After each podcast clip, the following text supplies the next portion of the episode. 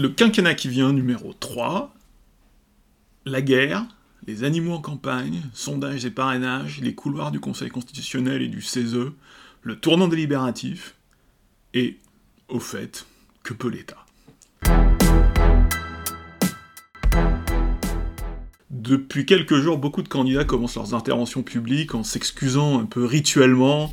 Ça vous paraîtra incongru, mais je veux vous parler de... Les circonstances sont étranges, mais je veux vous parler de l'avenir de l'élevage caprin dans le Finistère Sud. À mon tour de vous dire, ça vous paraîtra incongru, mais nous allons parler de la campagne et du quinquennat qui vient. Nous ne parlerons pas seulement de la guerre, nous parlerons aussi des animaux, des parrainages et des sondages, du Conseil constitutionnel, du mythe dangereux des 100 jours, du tournant délibératif, et nous poserons la plus énorme des questions, que peut l'État Et nous essaierons d'y répondre avec l'aide de la Cour des comptes, de la Revue Pouvoir et de l'OFCE.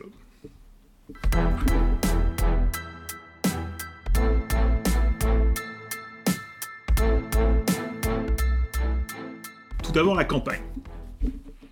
Campagne très particulière parce que la guerre se poursuit dans, l'Ukraine envahie par les troupes russes et l'événement provoque un mélange de sidération face à une issue que beaucoup pensaient impossible, d'impuissance et de faiblesse devant la détermination affichée par la Russie et même d'effroi devant le comportement inédit d'une puissance nucléaire. Alors que tout le monde se plaignait de la mollesse de la campagne présidentielle, un événement de cette ampleur ne crée pas tout à fait les conditions idéales pour le grand rendez-vous démocratique auquel les candidats et les citoyens aspirent. Quoi qu'il en soit, en fin de semaine, Emmanuel Macron sera candidat. Les parrainages sont là. Comme seule formalité, il doit désormais produire une déclaration de patrimoine et une déclaration d'intérêt. Il lui restera ensuite à déclarer sa candidature et présenter son projet aux Français, peut-être lors de ce premier meeting que la presse annonce depuis quelque temps, le 5 mars à Marseille. Président jusqu'au dernier quart d'heure, le candidat Macron le sera institutionnellement, en fin de semaine dernière, il a fait lire un message par le président de chacune des deux chambres du Parlement. Il a utilisé pour cela la procédure ancienne de l'article 18 de la Constitution et écarté la réunion du Congrès devant lequel il aurait pu s'exprimer euh, en personne. Cette procédure un peu ancienne du message lui a permis d'associer rapidement le Parlement sans recourir au décorum un peu lourd du Congrès réuni au château de Versailles. Devant la représentation nationale, le président de la République a réaffirmé le soutien de la France aux autorités et au peuple ukrainien, dont il a salué le courage et la détermination dans la résistance à l'offensive militaire. Rien n'a été ni ne sera négligé pour leur venir en aide, nous leur devons soutien et solidarité. Membre permanent du Conseil de sécurité des, Nations Unies et assurant pour six mois la présidence du Conseil de l'Union européenne, la France a des devoirs sanctionner les violations des principes fondamentaux de la paix et de la sécurité collective, la solidarité et le soutien au peuple et aux autorités ukrainiens, assurer notre propre sécurité et celle de nos alliés, notamment baltes, roumains, polonais, au sol et dans le cyberespace. Le président a conclu en formulant le projet que l'Union européenne puisse devenir une puissance plus souveraine en matière énergétique, technologique et militaire. Comme prévu, le calendrier traditionnel du Parlement, qui prévoyait la suspension des travaux en séance publique pendant les deux campagnes électorales, n'est plus adapté à la multiplicité des crises. Dès demain, une déclaration du gouvernement sera débattue dans les deux chambres. Pour la suite, l'exécutif a mis en place un comité de suivi réunissant des représentants des groupes parlementaires et des principales commissions. On verra si ça suffira. Le Donbass n'est pas l'objectif, c'est l'Ukraine. La crise est en cours, la situation est mouvante, les analyses disponibles sont très nombreuses. Nous n'en relèverons qu'une, celle d'Elie Tenenbaum de, l'Institut français des relations internationales, l'IFRI, qui décrit une Russie certes sur la défensive depuis 30 ans, hein, constat assez commun, mais aussi une Russie fascinée par la décennie de campagne menée par les États-Unis et ou l'Occident afin d'opérer des changements de régime. Serbie, Afghanistan, Irak, Libye, entre 1999 et 2011. En mettant de côté la question de la morale et de la légitimité de ces interventions, l'auteur reconnaît le mode opératoire du changement de régime. Tenenbaum voit la Russie réciter la grammaire de ces opérations prétexte humanitaire et agitation d'un risque génocidaire, diplomatie de la diversion, stratégie du choc et de l'effroi, et volonté affirmée de changer de régime.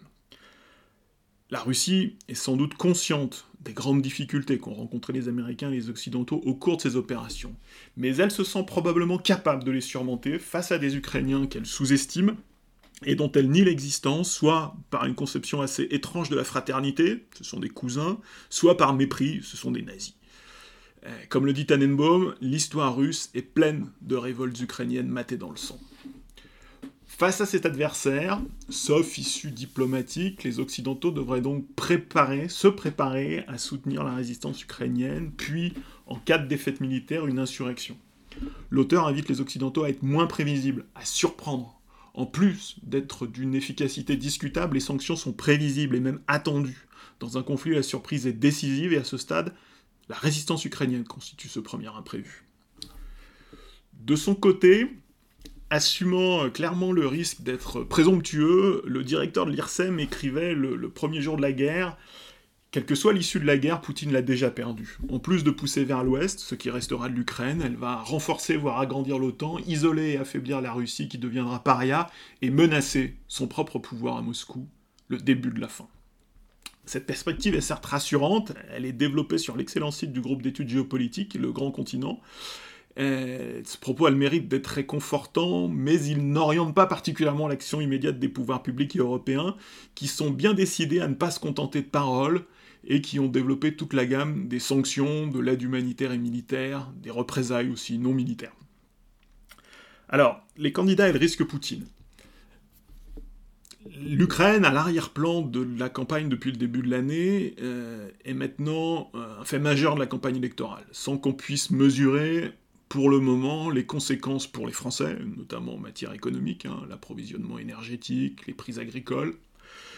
Mais d'ores et déjà, plusieurs candidats doivent réviser des positions longtemps euh, très compréhensives vis-à-vis de la politique de Vladimir Poutine, des positions prises souvent au nom d'une science supérieure des relations internationales, par connivence idéologique ou hostilité à l'atlantisme. Si depuis le début de l'invasion, les candidats ont unanimement dénoncé le recours à la force, tous ne sont pas exposés de la même manière au risque Poutine. Éric Zemmour, par exemple, a dû opérer une manœuvre compliquée. En 2019, répondant à Nicolas Bétou sur le site de l'opinion, l'essayiste répondait alors « Je rêverais d'un Poutine français ».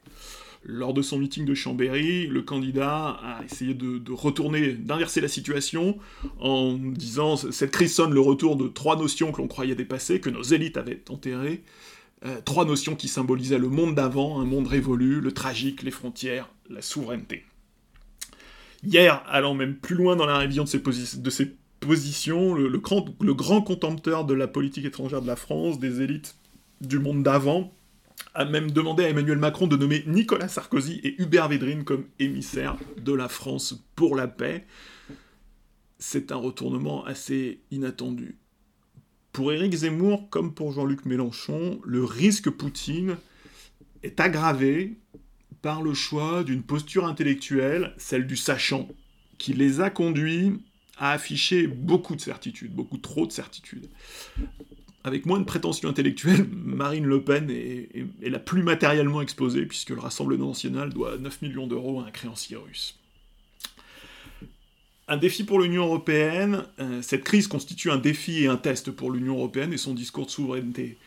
Connaisseur et praticien des institutions européennes, euh, Luc van Middelaar, euh, qui est néerlandais, qui a travaillé pour le président Van Rompuy, observait en 2001 que la politique de la règle, est bousculé depuis la chute du mur de Berlin. Les dangers immédiats et existentiels des années 2000 nécessitent ce que j'appelle une politique de l'événement et un autre type d'acteurs. Pour négocier les quotas de pêche ou les taux de TVA, l'approche technocratique cherche à dépolitiser les conflits, à les transformer en des problèmes que l'on va résoudre avec subtilité et un grand souci d'honnêteté et de fiabilité. Mais quand la Russie envahit la Crimée, il faut d'autres qualités politiques. L'initiative, le courage, le bluff. Or, l'Europe s'avère mal équipée pour l'action géopolitique. La guerre constitue en effet une mise à l'épreuve, tant pour le discours de la Sorbonne d'Emmanuel Macron en 2017 que la volonté affirmée par Ursula von der Leyen de présider une commission géopolitique, ou le langage de puissance qu'avait annoncé Joseph Borrell, le, haut représentant pour les affaires de l'Union européenne. L'enjeu pour la France, ses partenaires et l'Union européenne est de transformer une rhétorique de la souveraineté en une politique de la souveraineté. La guerre est aussi une période de révision pour notre voisin et partenaire allemand, on pourra se reporter au, grand discours d'Olaf Scholz au Bundestag. ces révisions interviennent avec une équipe nouvelle, un peu moins expérimentée, mais plus libre dans le réexamen des dépendances et des choix allemands hérités de la période Merkel. Très loin de la guerre en Ukraine, la campagne continue. Le Salon de l'agriculture, repère historique du calendrier des politiques, a ouvert ses portes au public pour la première fois depuis 2020. Le salon met en vedette évidemment les enjeux agricoles, mais aussi les animaux, hein, qui attirent le public. Les animaux d'élevage et de compagnie ne votent pas, enfin, ne votaient pas, en tout cas, à part à la primaire LR, les animaux de compagnie ne votent pas l'humour flegmatique de Philippe Bas a tenté de nous, convaincre que ce chien, le chien d'un militant LR des Alpes-Maritimes n'avait pas pu voter, mais s'il ne vote pas, il constitue désormais un enjeu politique majeur. Bien que la cause ait pris de l'ampleur, Hélène Touy, la candidate du parti animaliste, a maintenant peu de chances de réunir les 500 parrainages nécessaires à une candidature présidentielle. Le parti animaliste, dont elle est cofondatrice et coprésidente, ne pourra pas capitaliser sur le succès d'estime remporté lors des dernières élections européennes en 2019, 2,16% des suffrages exprimés, soit près de 500 000 voix. Ce score de 2%, c'est peut-être pas grand-chose, mais il était à peine moins élevé que celui d'un parti comme l'UDI, du député Jean-Christophe Lagarde, ou que celui du Parti communiste français. Et ce score était beaucoup plus élevé que celui de la liste de l'UPR, conduite par François Asselineau, ou celle de Florian Philippot, qui se revendiquait des Gilets jaunes. Alors, les cinq dernières années ont connu des avancées législatives importantes, hein, avec le, vote de la loi visant à lutter contre la maltraitance animale à la fin de l'année dernière. Cette loi, initiée par les députés de la République en marche, permet d'interdire la vente de certains animaux en animalerie, de punir les actes de cruauté, d'interdire les manèges et carousels, fermer les élevages de visons, exclure les animaux sauvages des cirques d'ici 2029, et interdire certains spectacles, ours, dauphins, loups et orques. Début février, le gouvernement a aussi pris un décret très attendu, celui qui interdit le broyage des poussins. Alors, même si la condition animale ne figure pas dans la liste des préoccupations jaugées par les sondeurs dans les différents baromètres d'opinion, cette cause bénéficie d'un soutien réel et large. Un sondage IFOP pour la fondation Brigitte Bardot montre que les répondants sont favorables à 86% à ce que les candidats à la présidentielle prennent position sur la question animale, et déclare à 57% que ces propositions pourraient influencer leur vote. Au-delà de, cet intérêt global, les personnes interrogées approuvent de nombreuses revendications extrêmement précises, que ce soit sur la professionnalisation de la vente, la stérilisation des chats errants, l'interdiction de l'expérimentation animale, les deux jours sans chasse par semaine, le droit des animaux sauvages, le statut d'animal de compagnie pour les chevaux, la répression de la cruauté volontaire, l'interdiction de l'élevage en cage, la condition des animaux d'élevage, l'amélioration de la condition des animaux d'élevage, l'étourdissement obligatoire des animaux de boucherie. Chacune de ces propositions recueille des taux d'adhésion entre 70 et 80%. Alors, si on revient sur le vote animaliste proprement dit, après les élections européennes de 2019, et donc ce score de 2%, Jérôme Fourquet et, Sylvain Monternac euh, le cartographe de Fourquet, se sont penchés sur le vote animaliste qui constitue l'avant-garde militante de cette France sensible à la cause animale. Alors, vu sa petite taille, ce phénomène électoral n'est pas facile à étudier statistiquement.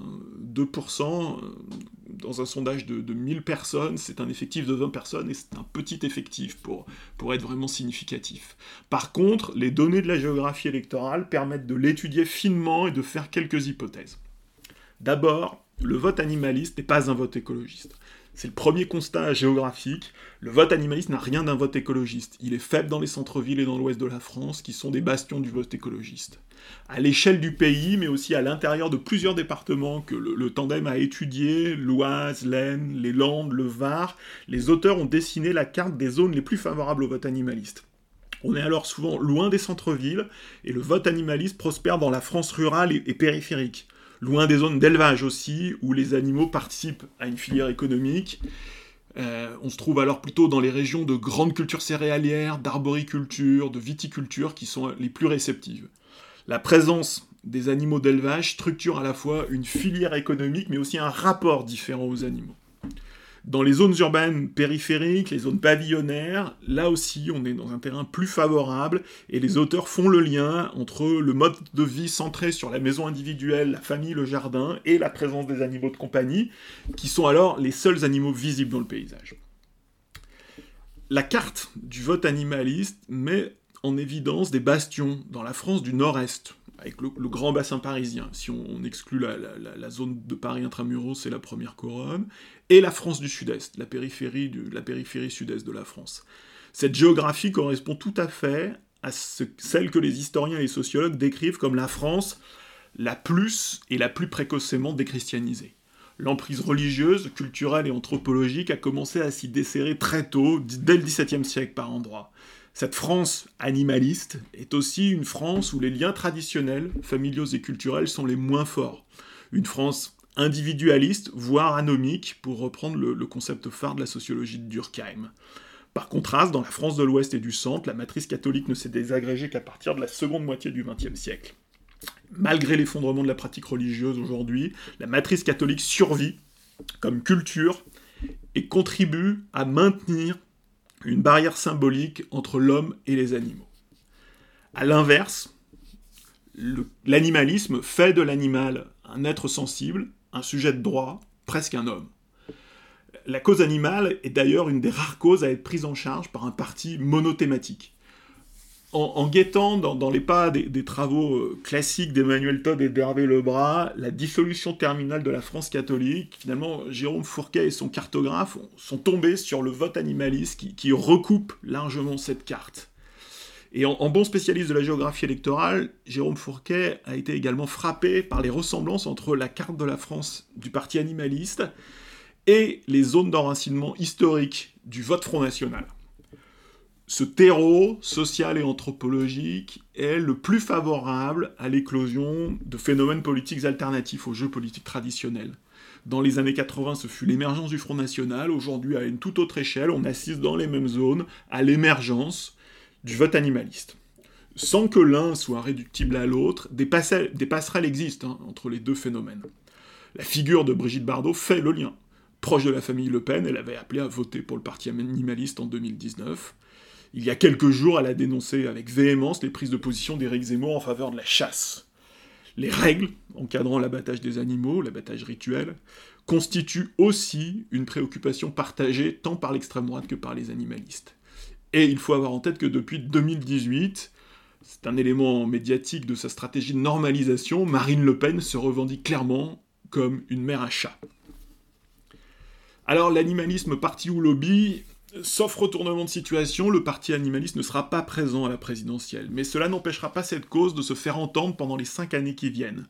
L'association, par exemple, L214, qui mène des campagnes très fortes en, diffusant des vidéos de maltraitance animale, a créé une plateforme Politiques et Animaux qui note, une pratique euh, banale dans le lobbying américain, mais qui note les candidats euh, Hélène Touy, Jean-Luc Mélenchon et Yannick Jadot sont les trois seuls candidats à obtenir la moyenne. Alors, ce sont des notes sur, sur 5, mais... Euh, alors, je sais pas si c'est des notes sur 5, d'ailleurs. Non. Oui, c'est des notes sur 5. 5, 3,7%, 3,7%, 3,5%. En quatrième position, le, candidat présumé Macron euh, culmine à 1,9. Valérie Pécresse, Marine Le Pen, malgré son statut de mère achat, et Éric Zemmour occupent le fond du classement avec 0,3, 0,3 et 0,1. Absent de la présidentielle, très probablement, le parti animaliste sera par contre bien présent aux législatives, comme en 2017. Le parti se prépare à mailler le territoire et organiser une pression efficace sur les futurs députés. L'enjeu pour le parti animaliste est aussi le financement public. Sur la base de ses résultats de 2017, le parti animaliste bénéficie d'une aide publique directe de 67 000 euros par an. Alors, face à une cause populaire, même si elle peut rencontrer localement euh, l'opposition résolue du monde de la chasse ou du monde de l'élevage, le filtrage des 500 parrainages finalement fonctionne assez bien, puisque les maires écartent une organisation qui est certes constituée sous la forme d'un parti politique, mais qui fonctionne d'abord comme un lobby. Alors, si on parle des parrainages, c'est la semaine décisive qui commence et nous serons fixés en fin de semaine, euh, pendant le week-end, sur la liste définitive des candidats. Fin de semaine dernière, Jean-Luc Mélenchon a obtenu les 500 parrainages. Sauf accident, Éric Zemmour et Marine Le Pen devraient y parvenir cette semaine. Christiane Taupira et Philippe Poutou devraient être échoués. Séisme démocratique, scandale. La semaine dernière a été agité par le spectacle des candidats en difficulté et l'agitation des, différents chevaliers blancs de la démocratie. Le Premier ministre a même cru un moment utile d'inviter à Matignon les associations d'élus pour, pour évoquer ce sujet. L'invitation a finalement été déclinée par les associations. La théâtralisation de la collecte des parrainages est un argument très fort en fait pour la réforme d'une procédure qui semble faciliter les manœuvres plus ou moins fines des partis politiques. Et dans une ère de défiance politique, cette impression de, tripatouillage, réel ou supposé, affaiblit une procédure qui a pourtant fait ses preuves. Euh, l'échec de François Asselineau, euh, candidat en 2017, hein, est maintenant très probable, et plusieurs facteurs expliquent cet échec. Son parti, l'Union pour la République, l'UPR, est en crise depuis le déclenchement d'un scandale sexuel impliquant le candidat, et sa force militante avait été très utile dans la collecte des parrainages en 2017. Par ailleurs, le climat politique a changé en 5 ans. Avec un résultat final très modeste, de 0,92% à la présidentielle, François Asselineau bénéficiait d'un contexte porteur en caressant des rêves de Frexit dans la foulée du référendum britannique. Mais cinq ans plus tard, le débat européen est devenu atone, la contrainte européenne semble moins forte, le Rassemblement national a complètement changé de discours sur l'Europe, et la difficile négociation du Brexit réel ont fortement réduit cet espace politique, et l'ensemble de ces facteurs peut expliquer l'absence d'Asselineau, euh, l'échec d'Asselineau dans la collecte des parrainages. Les sondages enfin, il est encore un peu tôt pour mesurer vraiment les conséquences de la guerre en Ukraine dans les sondages. Le premier sondage Roland l'IFOP va toutefois dans ce sens, en enregistrant une nette progression du président de la République et un affaissement d'Éric Zemmour. Deux autres sondages donnent des résultats moins probants. En tendance, sur les 10 sondages publiés, à gauche, Fabien Roussel freine avant d'avoir atteint les 5%, Jean-Luc Mélenchon est dynamique au-dessus des 11%, Anne Hidalgo est marginalisée un peu au-dessus des 2%, et Yannick Jadot n'a pas clairement franchi la barre des 5%. Au centre du jeu, Emmanuel Macron est clairement en tête, seul candidat au-dessus de 20%, mais sans dynamique jusqu'à aujourd'hui. À droite, Valérie Pécresse décroche lentement et s'éloigne de la deuxième place.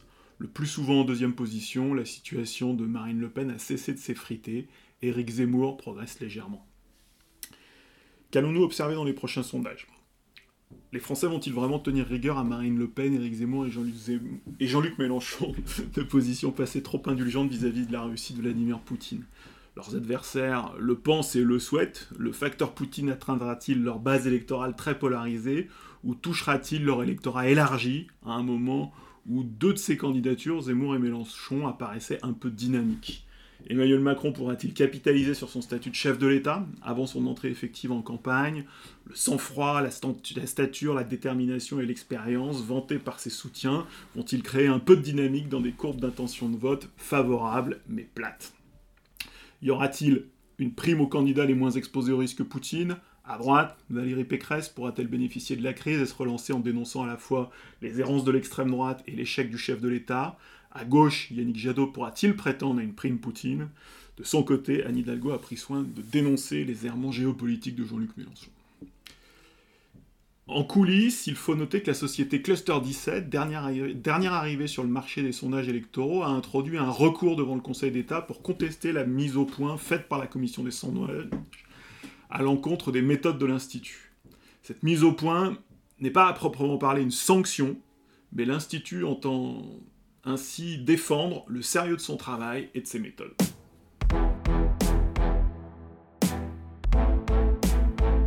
Dans les couloirs. Alors, le Conseil constitutionnel euh, sera prochainement au, complet. Hein. On l'avait largement évoqué la semaine dernière, la procédure de, nomination des trois nouveaux membres du Conseil constitutionnel a été à son terme cette semaine. Sans surprise, aucune des trois candidatures n'a fait l'objet d'un veto des parlementaires, même si Jacqueline Gouraud, ministre de la Cohésion des Territoires, a fait un, mauvais score remarqué, à peine plus de 50% de votes favorables. Sa candidature, il est vrai, cumulait plusieurs handicaps, le contexte électoral pour une ministre, et son absence d'expérience juridique. Les trois nouveaux membres prendront leur fonction le, 15 mars et donc participeront pleinement au contrôle de l'élection présidentielle. Sur la compétence juridique des membres du Conseil constitutionnel qui a fait beaucoup parler euh, ces 15 derniers jours, le, professeur Brunet complexifie un petit peu le débat en, écrivant au printemps 2021 Une institution juridictionnelle sans juriste est ainsi chargée de dire le droit au plus haut niveau, quitte à se doter d'un service juridique hypertrophié, car la raison juridique impose de façon souterraine ses logiques. Et il y a quelques jours dans Libération, une autre professeure de droit, Laureline Fontaine, observait que le mode de recrutement pesait, selon elle, sur la qualité des décisions, euh, dénonçant euh, assez brutalement le niveau zéro de l'argumentation et le vide intellectuel des décisions du Conseil constitutionnel. Pour l'auteur, cette, faiblesse argumentative fragilise la discussion publique et est dommageable à l'état de droit et à la démocratie. Ce sont de, très bonnes questions pour les autorités de désignation et, pour le prochain président du Conseil constitutionnel qui sera nommé en 2025 on a eu des nouvelles des GRAC, comme souvent. Euh, le groupe de réflexion des GRAC s'active à l'approche de la présidentielle, organise des petits déjeuners et a publié à l'automne dernier un livre-programme, le Manifeste de la dernière chance.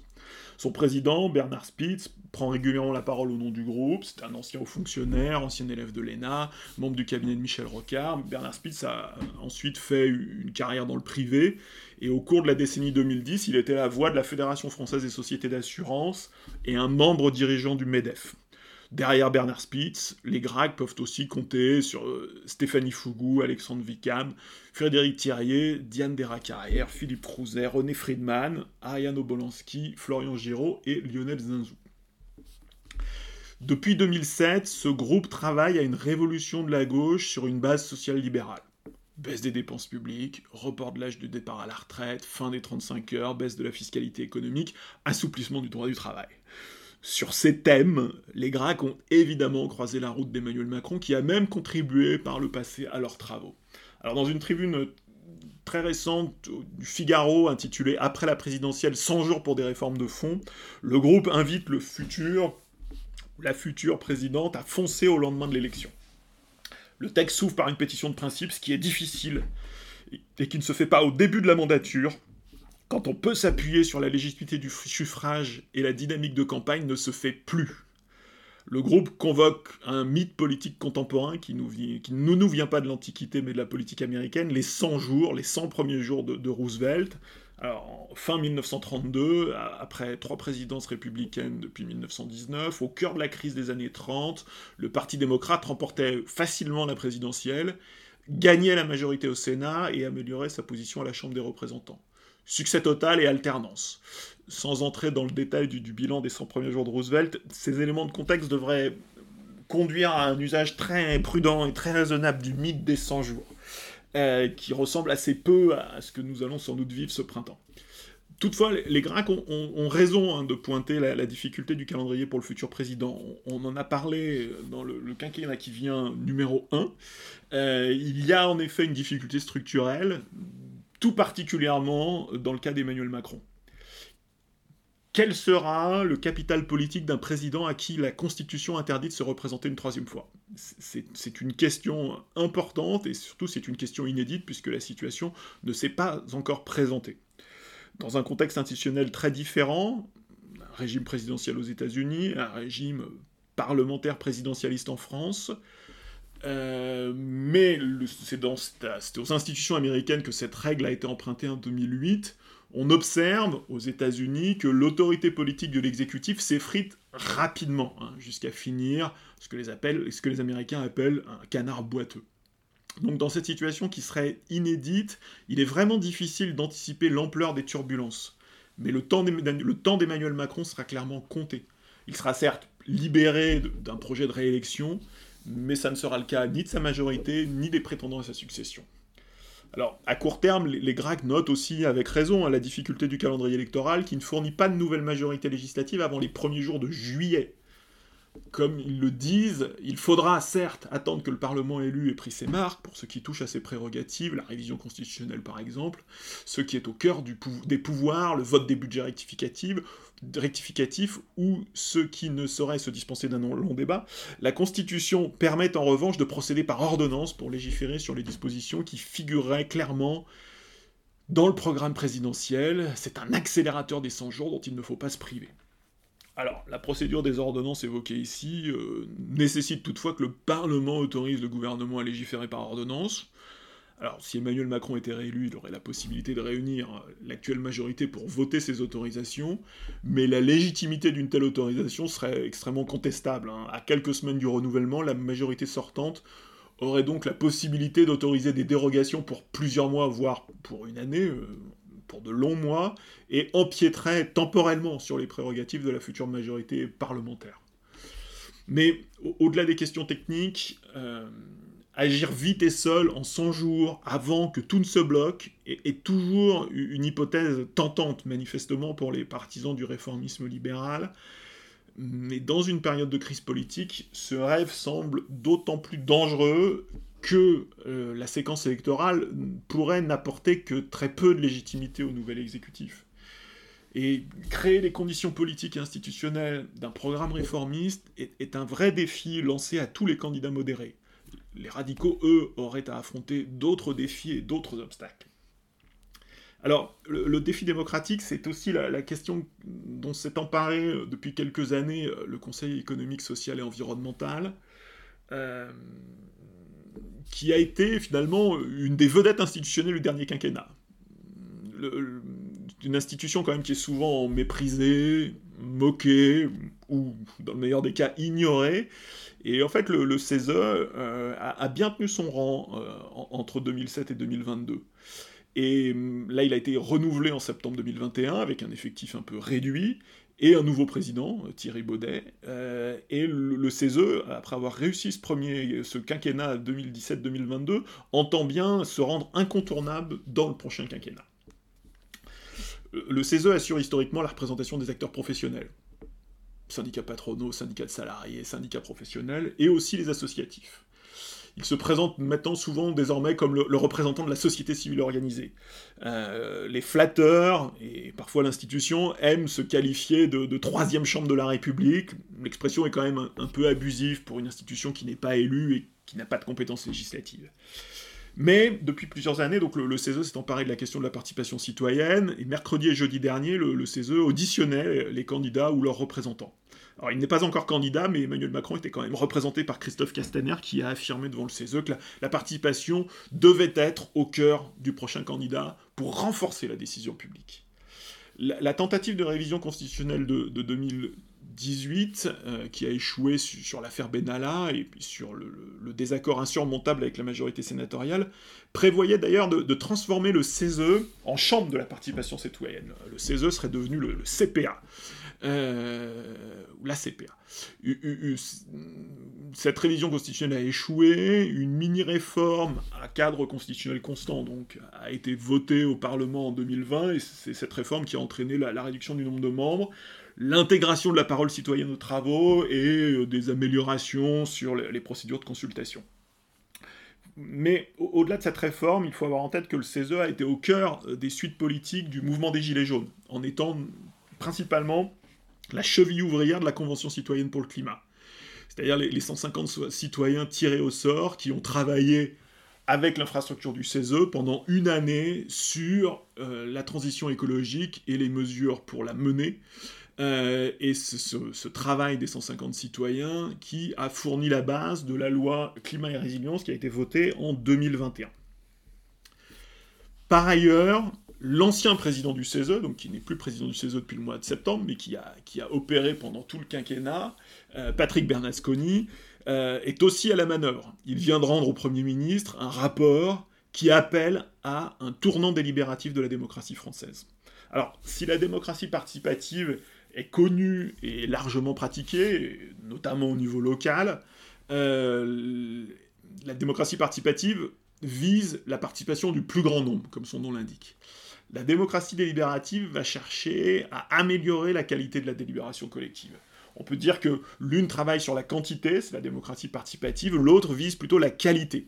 Et la, qualité, pour atteindre la qualité, on travaille sur la connaissance du sujet, la réduction de la conflictualité par la, culture du compromis plutôt que de l'affrontement, et l'inclusion de la diversité des points de vue.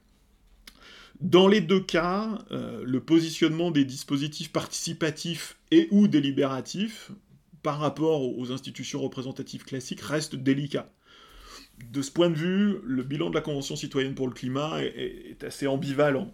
Les, 150 citoyens dans un premier temps, les 925 parlementaires ensuite, ont pleinement participé, chacun dans leur rôle, à la construction de la loi climat et résilience.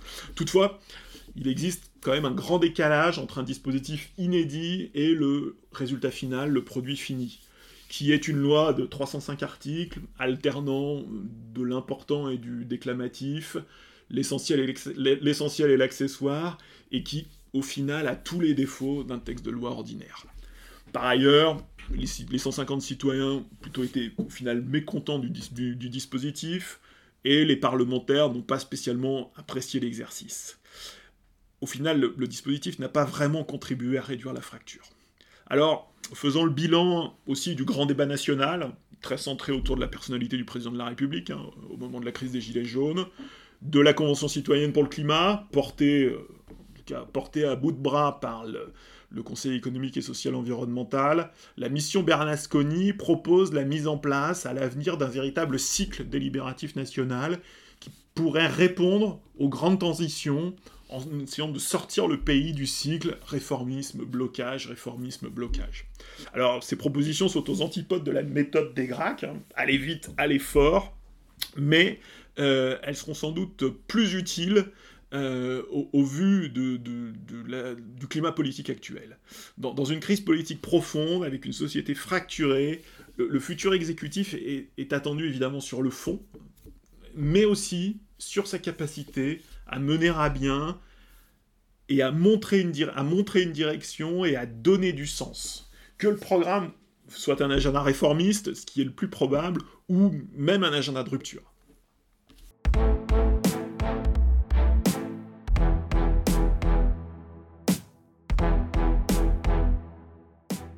Que peut l'État? Euh, les, questions de méthode et de calendrier n'ont de sens qu'après avoir tranché une question préalable, fondamentale, euh, que peut l'État? Euh, le, philosophe euh, Pierre-Henri Tavoyot, qui, juge en, général assez sévèrement, même très sévèrement, la, démocratie participative, insiste souvent sur, ce point. La, crise de la démocratie n'est pas tant une crise de la représentation du peuple, le démos, qu'une crise du pouvoir, le kratos, en fait, une crise du, du faire. Et donc, avant même de se demander ce que doit faire l'État, il faut se mettre d'accord sur ce qu'il peut faire dans un pays où l'État tient une place exceptionnelle, historiquement et symboliquement, mais aussi matériellement, et, malgré 40 années de, reflux étatique, les, plus critiques de, cette mutation de l'État, euh, comme le, grand juriste Alain Supio, parlent même de démantèlement, de démantèlement de l'État par lui-même. Mais avec aujourd'hui 54% de dépenses publiques et même 62% pendant la première année du Covid, ce reflux de l'État doit être envisagé pour ce qu'il est, c'est-à-dire comme un phénomène complexe, plus qualitatif que quantitatif.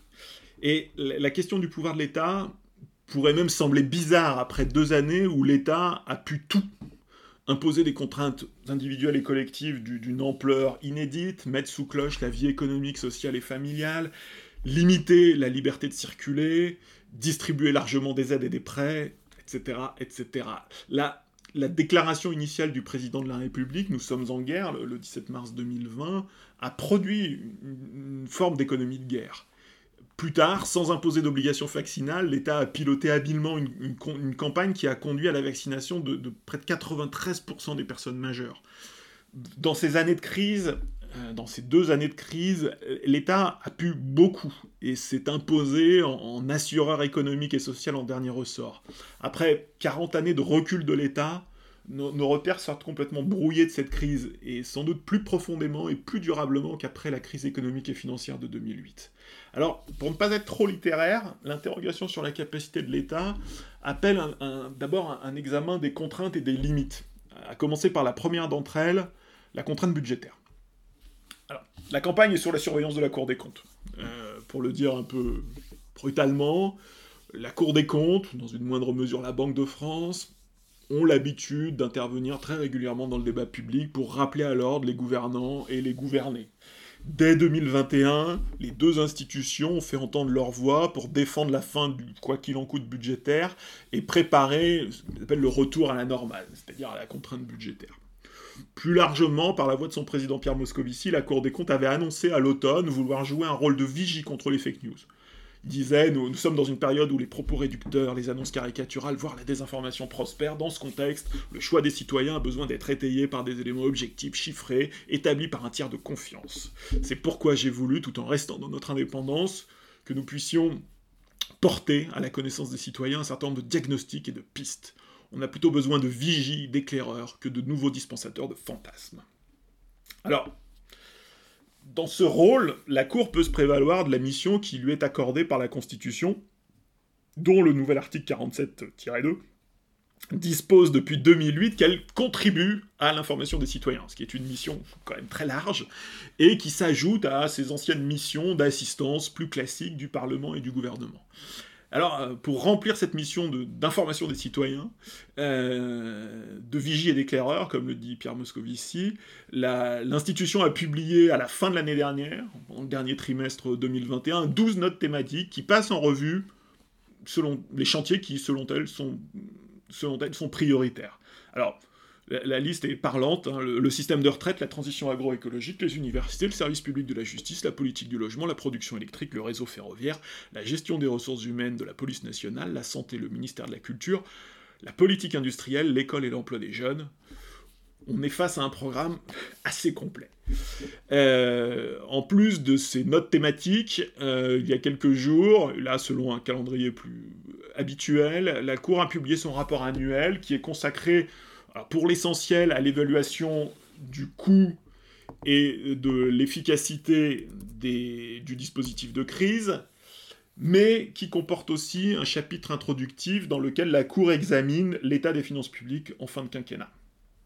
Alors, qu'est-ce que la Cour observe? Euh, Elle observe, 2020 euh, a été une année historique à tout point de vue, hein.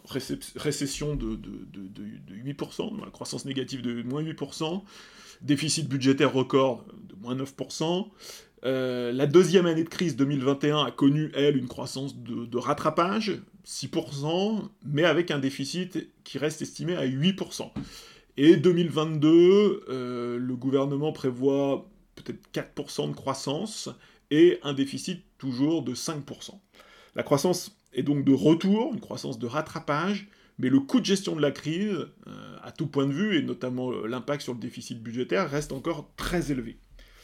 Dans les hypothèses du gouvernement, la croissance atteindrait 2,3% en 2023 et 2024. Euh, non, en 2023, et finalement c'est l'année 2024 qui marquerait une forme de, retour à la normale avec une croissance estimé, attendu, prévision un peu lointaine quand même, à 1,4%. Dans le programme de stabilité que Paris euh, transmet et doit transmettre aux autorités européennes, l'objectif du, gouvernement est un retour sous les 3% de déficit en 2027.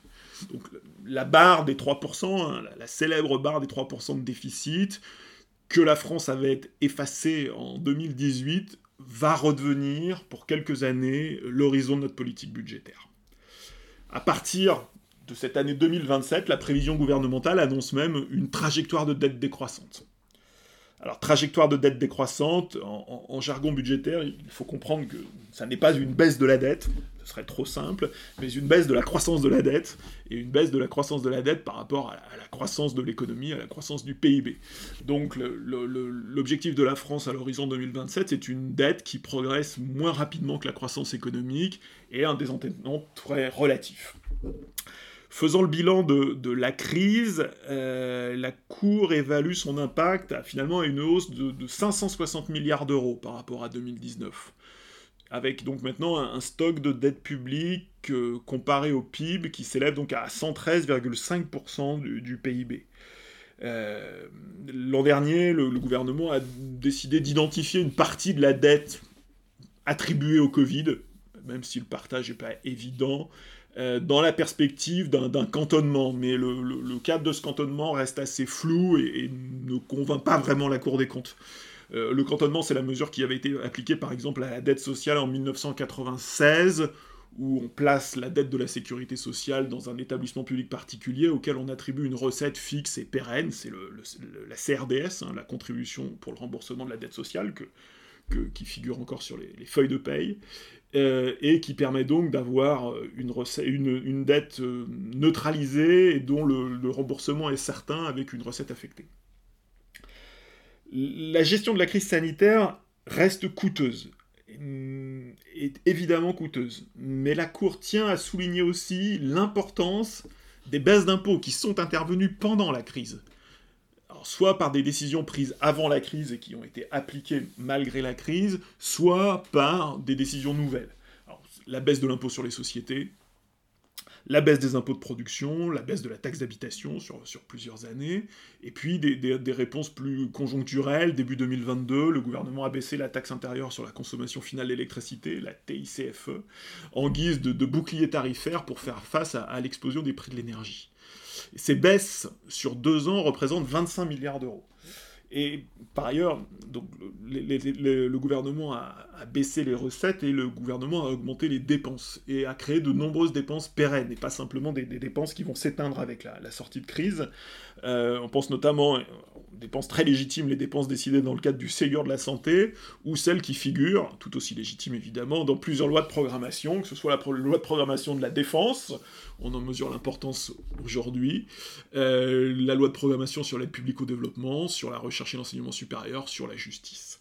Euh, les déséquilibres conjoncturels qui sont inévitables en temps de crise sont donc pour la Cour aggravés par des mesures qui n'étaient pas indispensables d'une certaine façon et qui conduisent la Cour à réagir. Car, selon elle désormais, le déficit public sera largement structurel et ne pourra donc pas être réduit par une simple amélioration de la conjoncture. C'est une des grandes leçons du rapport qui sonne comme un avertissement pour tous les candidats. Alors, la Cour ne fixe pas les objectifs, elle ne, sort pas de son rôle, elle, n'usurpe pas le rôle du politique, mais elle, analyse la cohérence des hypothèses et des objectifs. En fait, elle analyse la cohérence du, discours et de la proposition, et la solidité technique du discours, euh, du, discours de Bercy. Elle s'interroge euh, sur la trajectoire de redressement arrêtée par le gouvernement, et notamment en raison des dégâts durables, de la crise et de la fragilité des hypothèses de croissance du gouvernement. Donc c'est une discussion qui est assez technique, mais la Cour constate que la trajectoire présentée par le gouvernement suppose une maîtrise de la dépense qui est beaucoup plus importante que par le passé.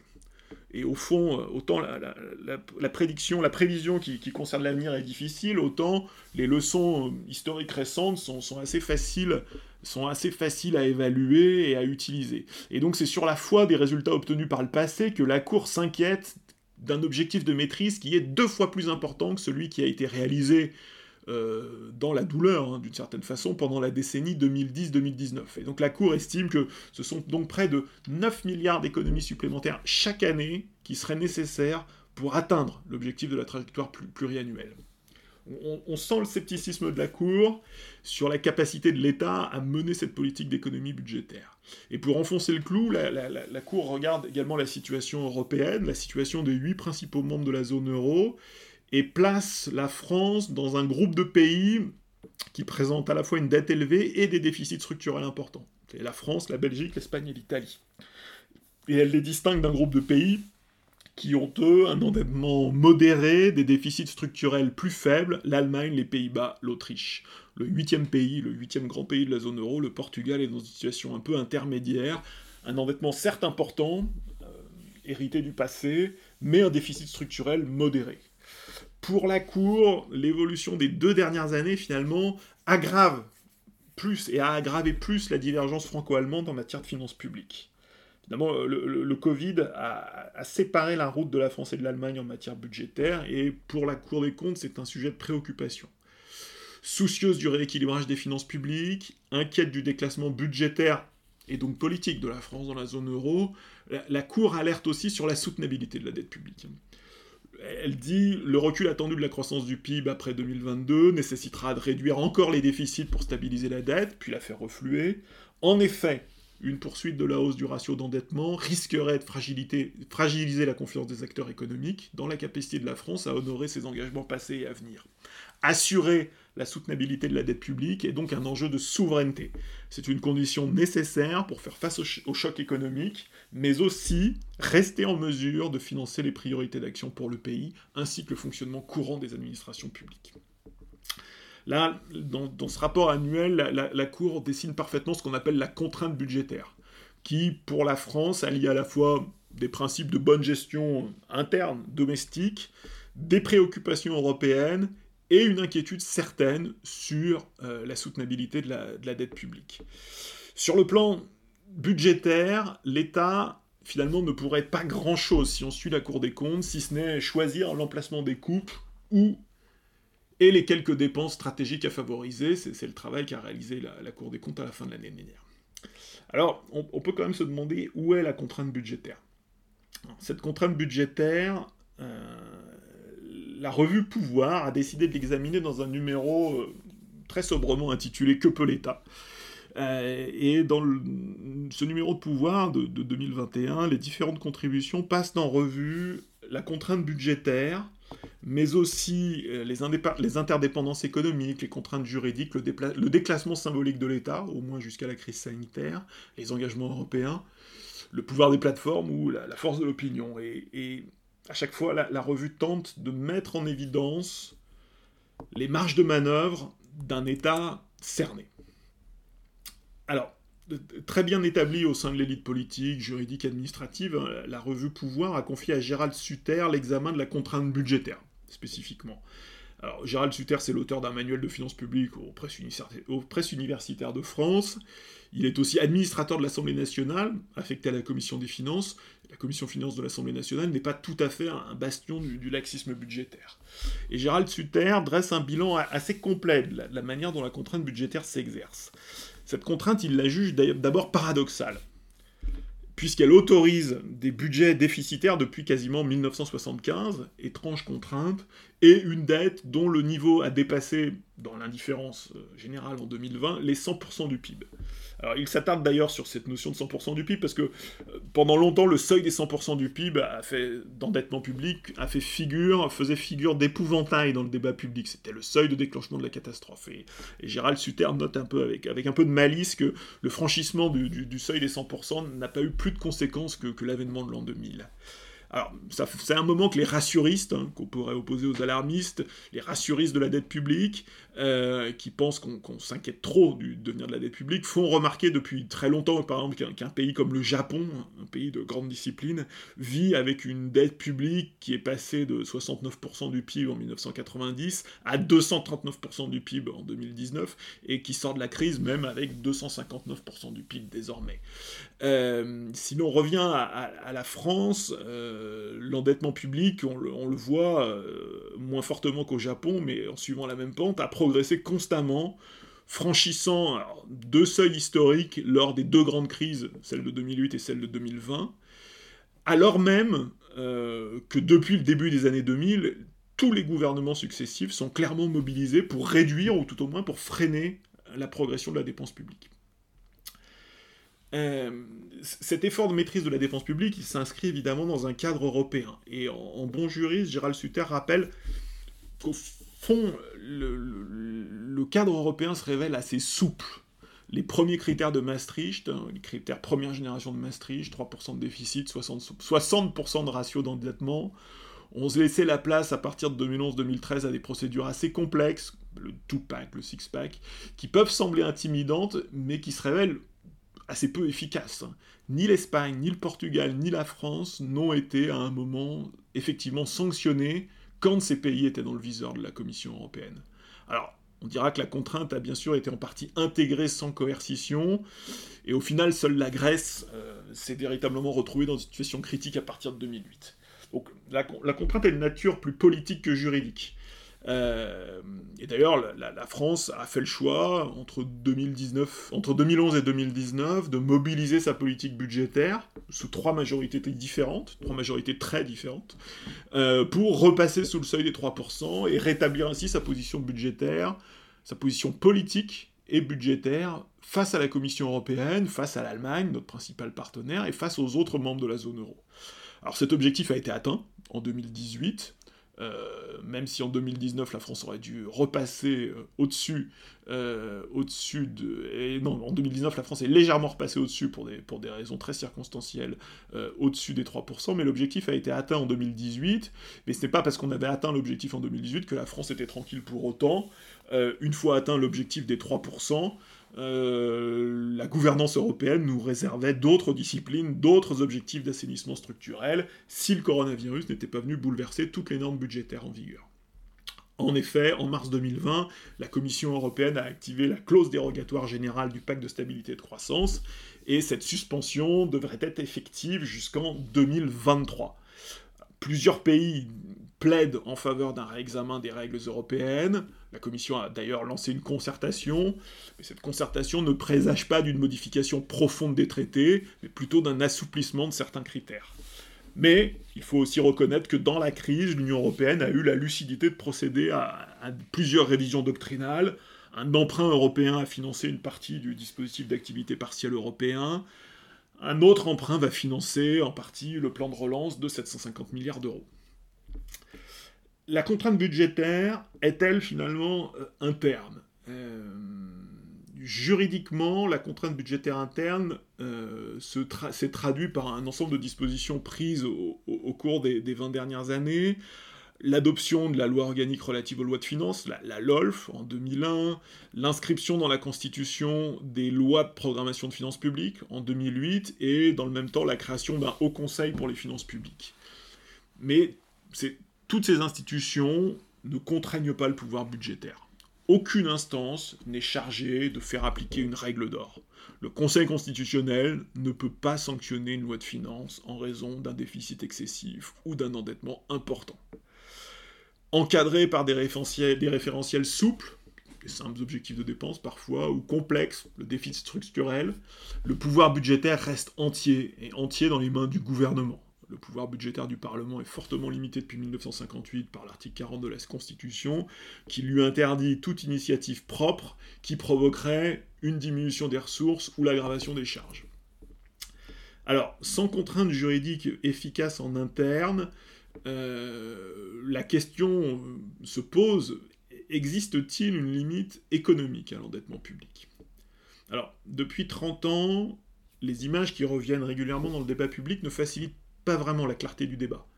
On convoque régulièrement l'héritage laissé aux générations futures, on agite le, mur de la dette, alors que économistes et juristes sont d'accord, l'État n'est pas un particulier comme les autres. Il n'est pas mortel, il roule sa dette dans le temps en émettant, euh, en émettant de nouvelles dettes pour financer le remboursement des anciennes.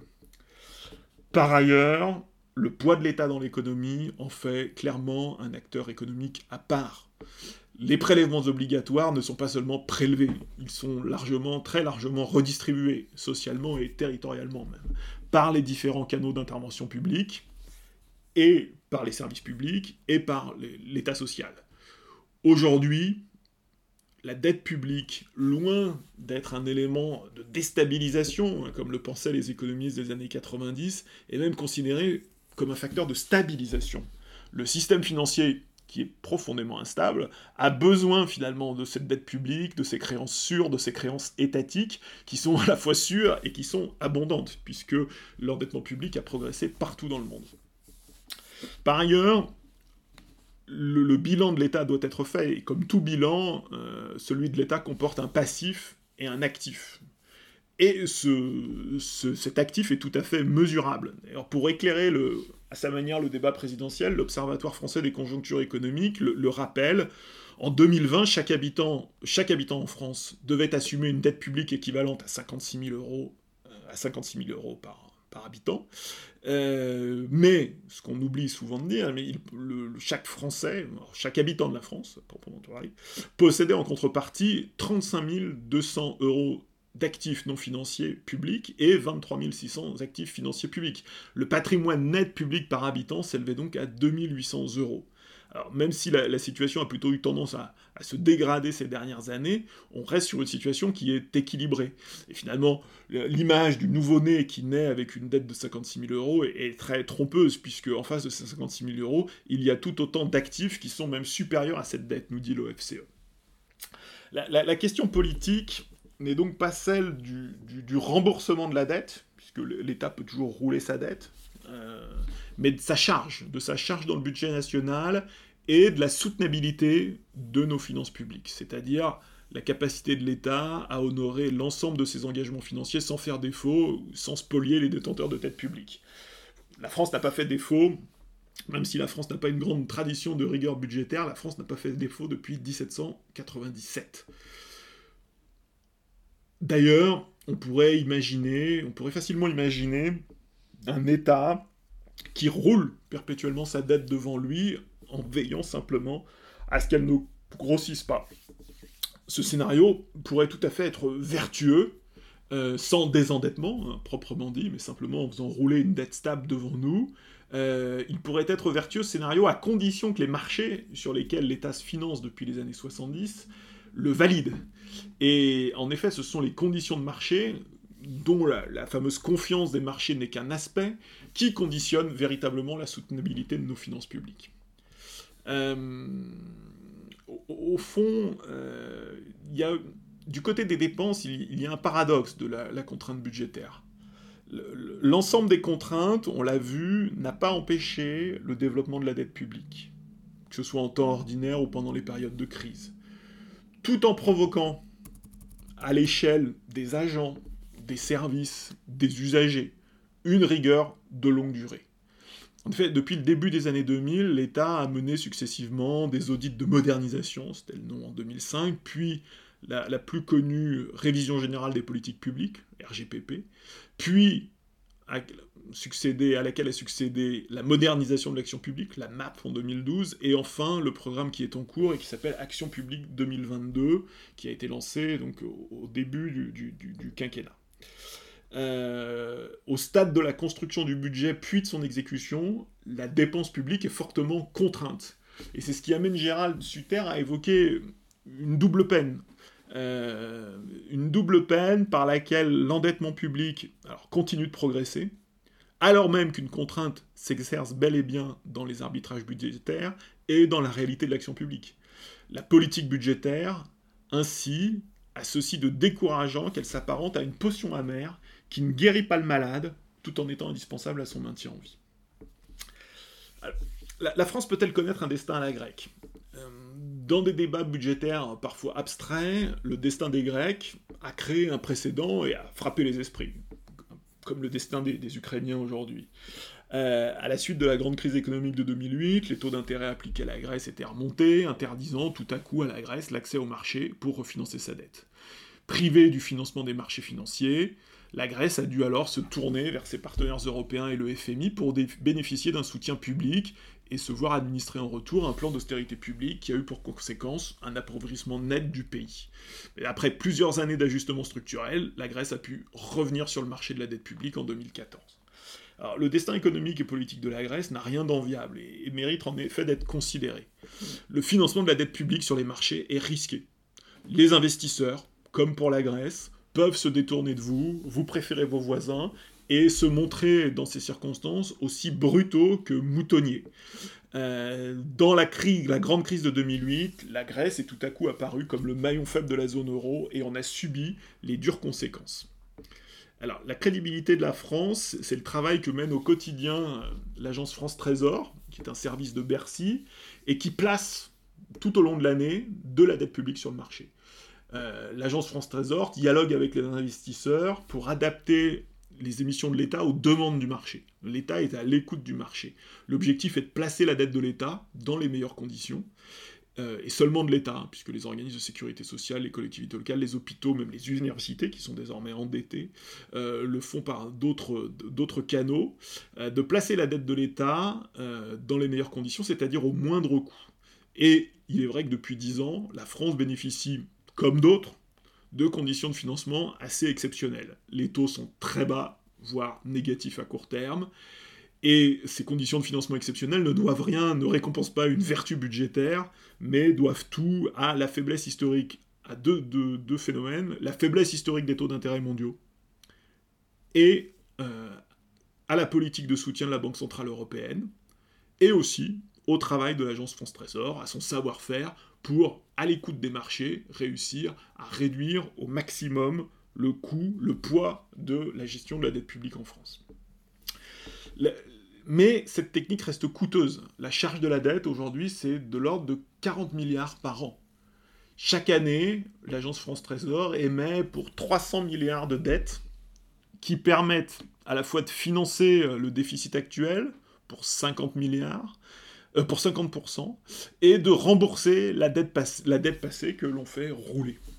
euh, l'endettement public est une technique de financement concurrente à l'impôt et à la baisse des dépenses. Euh, la charge de la dette pesait pour 42,2 milliards de, en 2019. Ça représente 14% des dépenses totales de l'État. Donc c'est une technique, mais c'est une technique coûteuse. 42 milliards, c'est l'équivalent du budget annuel de la défense. Et si on, analyse l'impact social de la dette, ces 42 milliards sont autant d'impôts qui ne sont pas prélevés et autant d'argent qui, dans l'autre sens, sont redistribués, mais qui sont redistribués à des épargnants français ou étrangers, et étrangers. Mais si on écarte le discours moral sur la dette et qu'on la prend pour ce qu'elle est, une technique de financement, la technique prend beaucoup de place dans le budget de l'État, et surtout elle constitue un risque.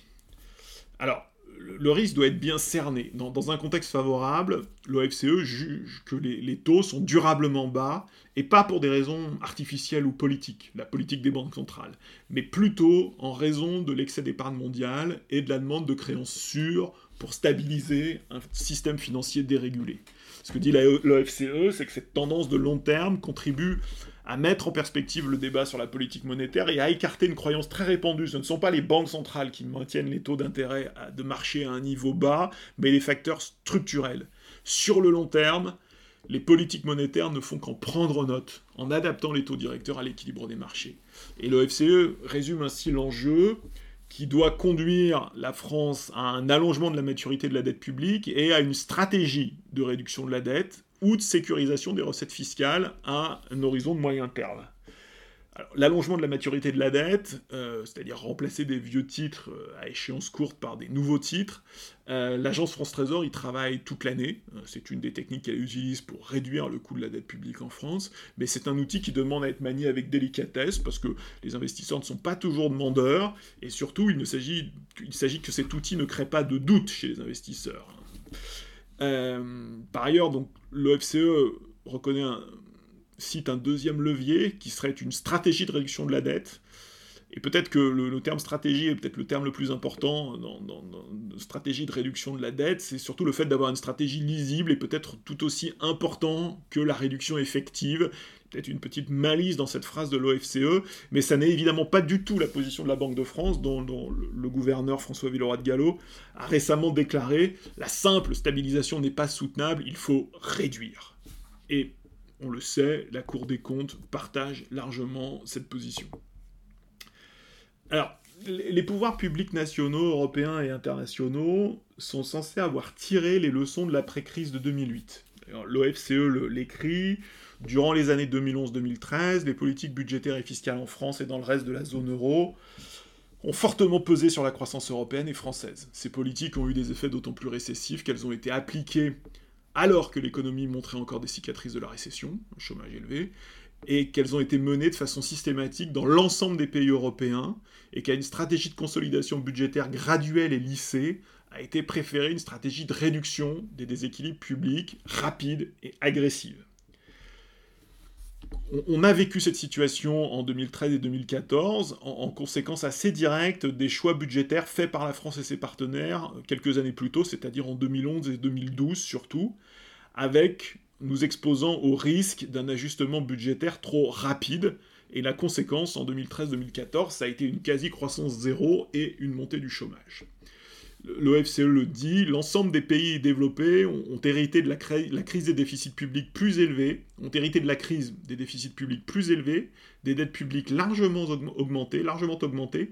Les résorber imposerait un effort budgétaire important, mais un effort trop brutal, trop rapide, aura un effet dépressif sur l'activité, prolongera la crise, ce qui compromettra à la fois le redressement budgétaire, mais également enfermera l'économie dans une spirale récessive.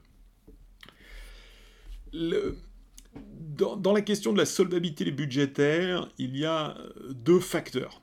Euh, la progression des recettes fiscales, liées aux règles et à la croissance de l'économie, et l'évolution de la charge de la dette.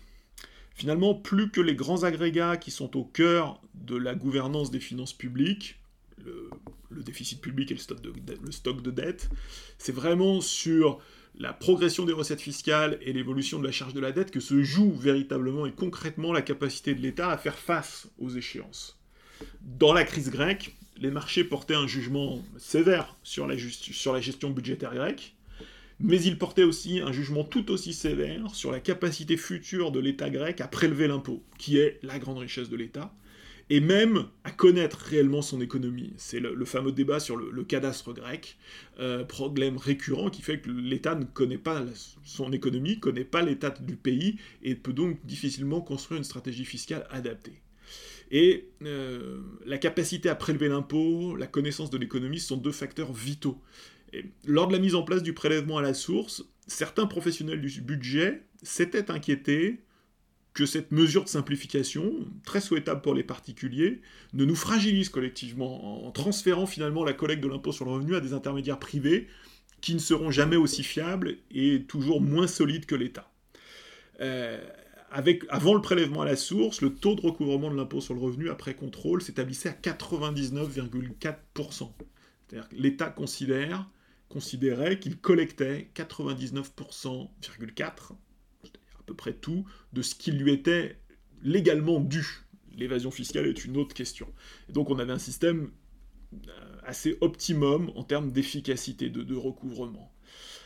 Alors, le, prélèvement à la source avait pu inquiéter sur ce plan, et en début d'année, la Cour des comptes a salué le, succès de la réforme du prélèvement à la source en observant, alors même si elle ne peut pas encore totalement l'établir, que le taux de recouvrement pourrait être comparable à celui du système précédent, ce qui serait, en tout cas, ce qui démentirait la, prévision un peu inquiète sur ce point, et la Cour note même des avantages, en fait, pour l'État.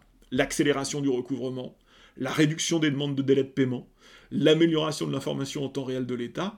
Et finalement, le, prélèvement à la source, euh, loin d'affaiblir l'État, a même conforté un pilier, alors c'est celui de l'impôt sur le revenu, hein, qui, est, qui, est, un impôt pas si important que ça dans le budget de l'État, mais en tout cas symboliquement très important, a conforté un pilier de son système fiscal, et donc a conforté la soutenabilité de ses finances publiques au-delà de, ces, interventions, euh, le débat comporte aussi des, alternatives possibles.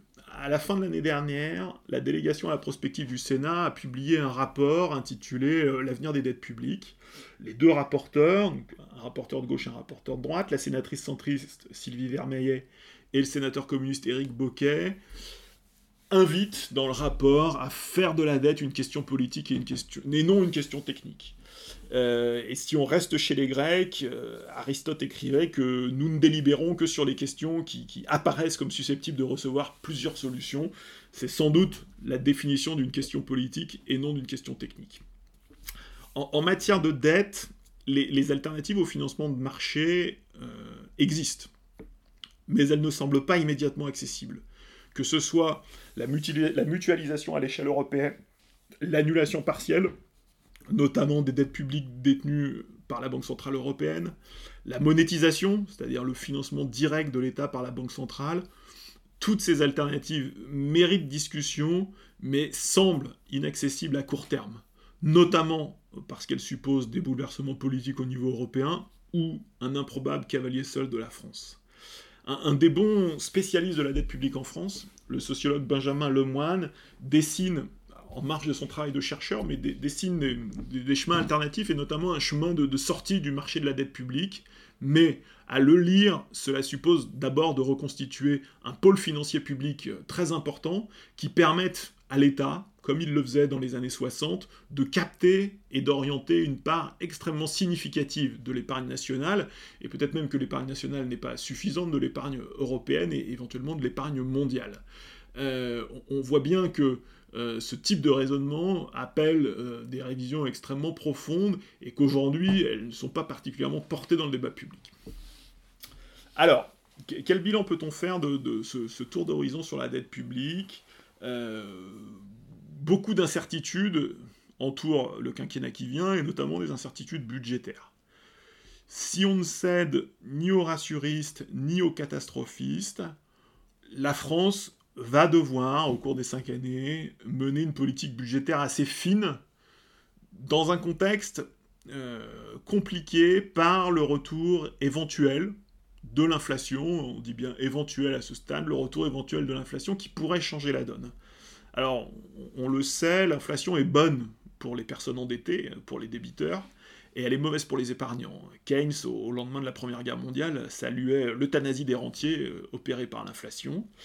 Mais euh, si c'est une bonne nouvelle pour un État, endetté, l'inflation est aussi une mauvaise nouvelle pour l'État qui doit gérer les conséquences de la hausse des prix sur les revenus fixes, par exemple ceux des retraités, et aussi sur les, sur les revenus des, actifs, et s'assurer que la négociation salariale permet de faire évoluer les salaires au même niveau que l'inflation, sauf à provoquer un appauvrissement de telle ou telle catégorie de la population.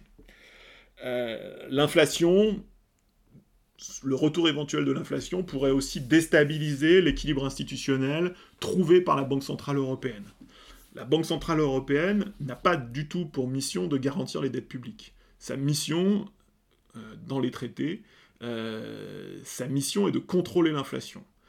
Le dispositif actuel, euh, qui se révèle très favorable, qui s'est révélé très favorable à l'endettement des États, euh, n'a pas été conçu pour ça. Il a été conçu pour éviter la déflation, c'est-à-dire plutôt le contraire de l'inflation, la baisse des prix, qui a menacé pendant toute la décennie. Alors, dans un contexte maintenant peut-être différent, avec un retour de l'inflation qui reste à confirmer, euh, et donc, avec le retour de l'inflation, le retour de la première mission de la Banque Centrale Européenne, qui est la lutte contre l'inflation, les cartes risquent alors d'être redistribuées même si l'OFCE considère que la faiblesse des taux est plus structurelle, excès d'épargne mondiale, vieillissement de la population mondiale, inégalité croissante, euh, que politique, c'est-à-dire dépendante du, travail des choix de la Banque Centrale Européenne et du choix des banques centrales en général, euh, il faut quand même avoir conscience que les marges de manœuvre budgétaires d'un État comme la France se jouent dans l'épaisseur du trait, et donc que le risque de taux existe bel et bien. Euh, Bercy l'a chiffré. Euh, Bercy a chiffré une augmentation de, 1 point. Euh, une augmentation de 1 point des taux d'intérêt coûterait la première année 2 milliards, 2 milliards, 2 milliards et demi d'euros. le coût, puisque l'État roule sa dette, le coût progresserait évidemment chaque année et finirait en cinquième année, par exemple, euh, à coûter euh, par an, euh, pas en cumul, à coûter 19 milliards d'euros la cinquième année. à 19 milliards d'euros, il est évident qu'on commence à avoir une difficulté budgétaire certaine. Alors c'est un risque, il a la chance d'être mesurable, et en étant mesurable, il est tout à fait assumable. dans sa grande sagesse, et pour rompre avec la, la mode des campagnes précédentes, l'OFCE a renoncé à chiffrer le programme des candidats, jugeant que l'exercice était à la fois difficile et sans grand intérêt. Par contre, le FCE a mis en ligne un simulateur, dont l'usage est malheureusement, à mon avis, réservé aux, geeks de la dette publique, mais qui permet de choisir euh, les bons indicateurs. La charge de la dette, la, la, croissance de la dette et les choix collectifs que nous allons faire. Et c'est bien sur ces facteurs-là, plus que sur euh, les objectifs chiffrés classiques du type euh, déficit, euh, déficit public et dette sur PIB que va se jouer le quinquennat qui vient.